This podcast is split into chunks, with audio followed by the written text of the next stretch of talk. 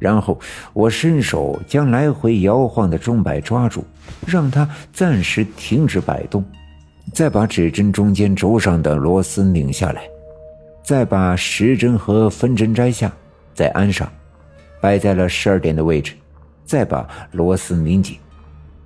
一切安装好，只要我伸手拨动停止的摆钟，让摆钟运行起来，就大功告成了。可。就当我的手刚碰到摆钟的时候，突然屋门处传来一声巨响，响声特别的大，毫无防备的我吓得差点从柜子上摔下来。幸好我奶奶手疾眼快，一伸手把我抱在了怀里。紧接着，屋门又一次巨响，当的一声，屋门不知道被什么撞开。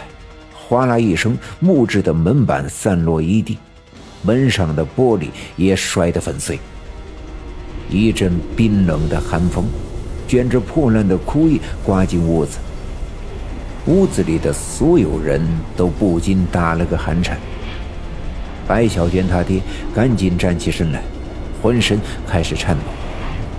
当然，屋子里感到恐惧的不仅仅是他自己。每一个人的神经都紧张了起来。这阵寒风过后，从外面走进来一个人，一身黑色的衣服，头上戴着一顶八角的帽子，脚下穿着一双黑色的布鞋，裤脚用黑色的布条缠绕着绑紧，露出白色的袜子。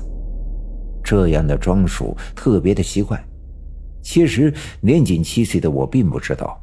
这便是人死之后都会换上的装老衣，也就是寿衣。他的脸色煞白，嘴唇发青，毫无血色，眼睛瞪大，帽檐处露出的头发上结满了白色的冰霜。他一步步的往里屋走，每迈一步都会发出“咚”的一声，那声音。低沉且厚重，震得我的心脏猛烈的跳动。奶奶，我认出了，她是邻居家的小军。尽管我已经不是第一次见到鬼魂，但如此熟悉的、经常带着我玩的小军的鬼魂就在眼前，还是令我感到十分的恐惧。我赶紧扑到奶奶的怀里。奶奶一把抓住我的胳膊，拉着我躲在了她的身后。她一步步地走到了里屋的门口，屋子里的人都能听见她沉重的脚步声，因为我看到白小娟她爹脸上的肌肉随着那咚咚的脚步声抽搐。他们顺着我的目光的方向张望，但我知道，他们并看不见他。因为他们的目光没盯在进来的这个人的身上，而是盯着满脸惊恐的我。奶奶坐在凳子上，翘起二郎腿，把烟袋锅在鞋底上敲了几下，烟灰掉落，在屋地上冒出了最后一缕烟，便熄灭了，变成一堆死灰。奶奶把烟袋锅拿在手里。抬头冲着屋门的方向问道：“小军，是你吧？”小军听见了我奶奶的话，停住脚步，站在了门口，眼睛直勾勾的盯着我奶奶，喉咙里发出一阵嘶吼，那声音令人从心里往外的泛起了一阵酥麻，十分的难受。死了就死了。死了呀，也得念一念活着时候的恩情，何必再出来折腾人呢？与往常不同，往常我奶奶见到这些邪门的脏东西后，会正颜厉色的呵斥，而现在我奶奶的话语里却充满了怜悯。毕竟小军生前是个特别讨人喜欢的善良的小伙子。小军听了我奶奶的话，安静了下来，一动不动地站在原地，脸上没有一丁点的表情。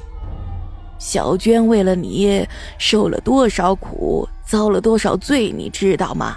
你以为只有你憋屈，只有你冤枉？嘿，你倒是一死了之了。你为活着的人考虑过吗？奶奶的声音不大，却声声入耳，字字沉心。显然这些话打动了小军，他慢慢的低下头，脸上凶恶的表情渐渐的收敛。奶奶的脸上一直保持着温和，我不知道她是否能像我一样看到屋门口小军的灵魂，但是她却一直盯着。屋门口的方向，屋子里的所有人都不敢出声，甚至屏住呼吸，大气都不敢喘。屋子里安静的，甚至能听到每个人的咚咚的心跳声。这样的安静持续了很久，而这安静带来的却是愈加强烈的恐惧。每个人在这种安静里都有不同的恐惧。这种恐惧来源于对无法预料的未来的恐慌，或是来源于无法掌控的事情的不安。突然，小军抬起头，眉头紧皱，眼睛里露出令人害怕的光芒。他张开嘴，大声的嘶吼。啊本集已经播讲完毕，感谢您的收听。欲知后事如何，且听下回分解。